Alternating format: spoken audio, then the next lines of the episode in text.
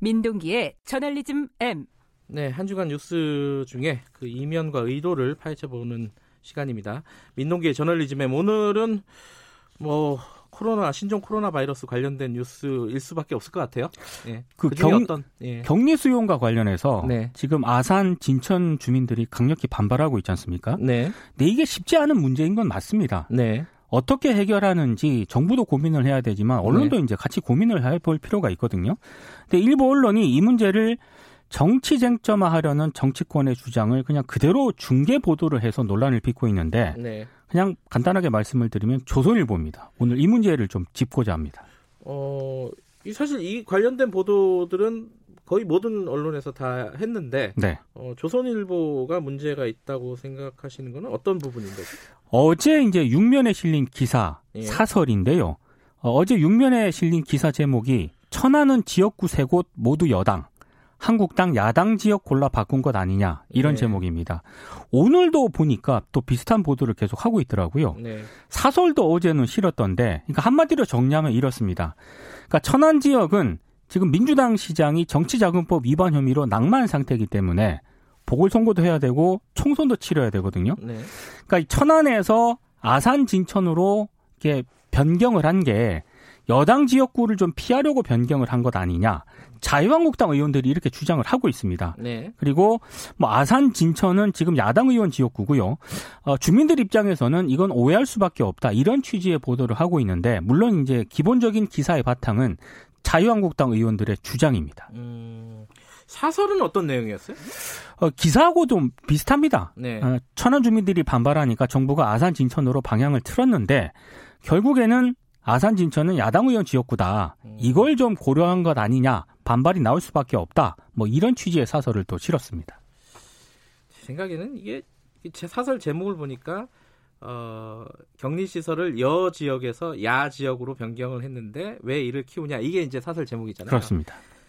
제목까지 이렇게 규정을 하는 건 좀 우리가 왜냐하면 여러 가지 원인이 있을 거 아닙니까? 그렇죠. 변경은 네. 근데 이게 일단은 이 신문은 어, 이 변경을 여에서 야로 바꿨다 이렇게 규정을 해버린 상황이네요. 그러니까 거기에 너무 방점을 찍으니까 조선일보는 이렇게 보는구나라고 이제 네. 받아들일 수밖에 없는데요.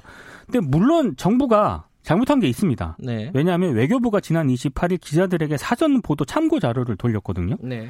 여기에는 충남 천안이 언급이 되어 있습니다. 네. 그러니까 이걸 근거로 일부 언론이 이제 보도를 한 거고요. 근데 문제는 같은 날 관계장관 회의가 열렸는데 여기서는 격리 장소가 최종 결정되지 않은 상태였다는 겁니다. 그러니까 행정안전부도 도대체 왜 보도자료에 천안이 명기됐는지 모르겠다라는 입장을 내놓았거든요. 이거는 정말 모르겠네요. 왜, 왜 이런 입장을 내놨죠? 그러니까, 원인을 파악을 해야지. 그러니까 정부 내부에서도 예. 이것 때문에 예. 혼선을 좀 빚고 있는 건 분명한 것 같은데요. 예, 예. 근데 정부가 설명을 나중에 하긴 했습니다. 그러니까 네.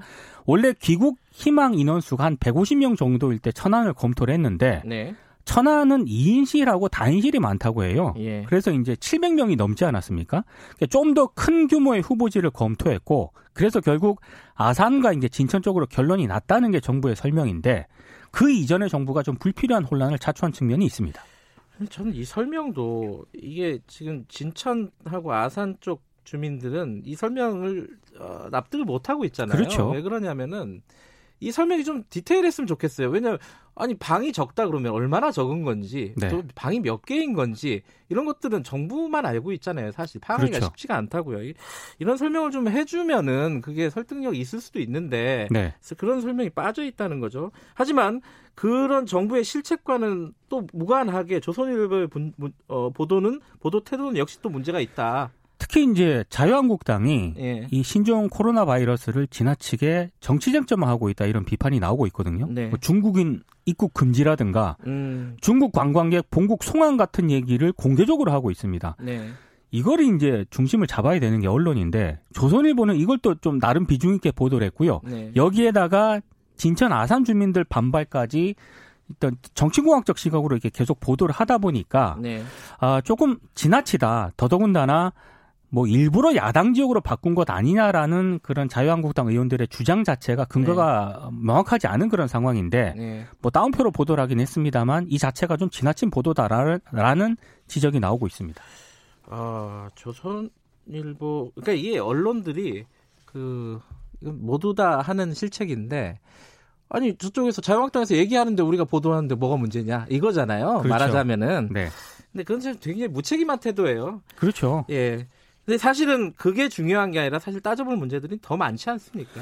그러니까 언론도 같이 고민을 해야 되는 게요. 예. 그럼 우한 교민들 어느 곳에 어떻게 수용할 것인가? 그렇죠. 본질적으로 그게 문제인 거죠. 우리 사회가 고민을 해야 될 그런 문제거든요. 네. 근데 어제 우석훈 인도주의 실천의사협회 공동대표가 경향신문과 인터뷰를 했는데 네. 여러 가지를 좀 시사하는 그런 내용이 있더라고요. 어떤 거죠?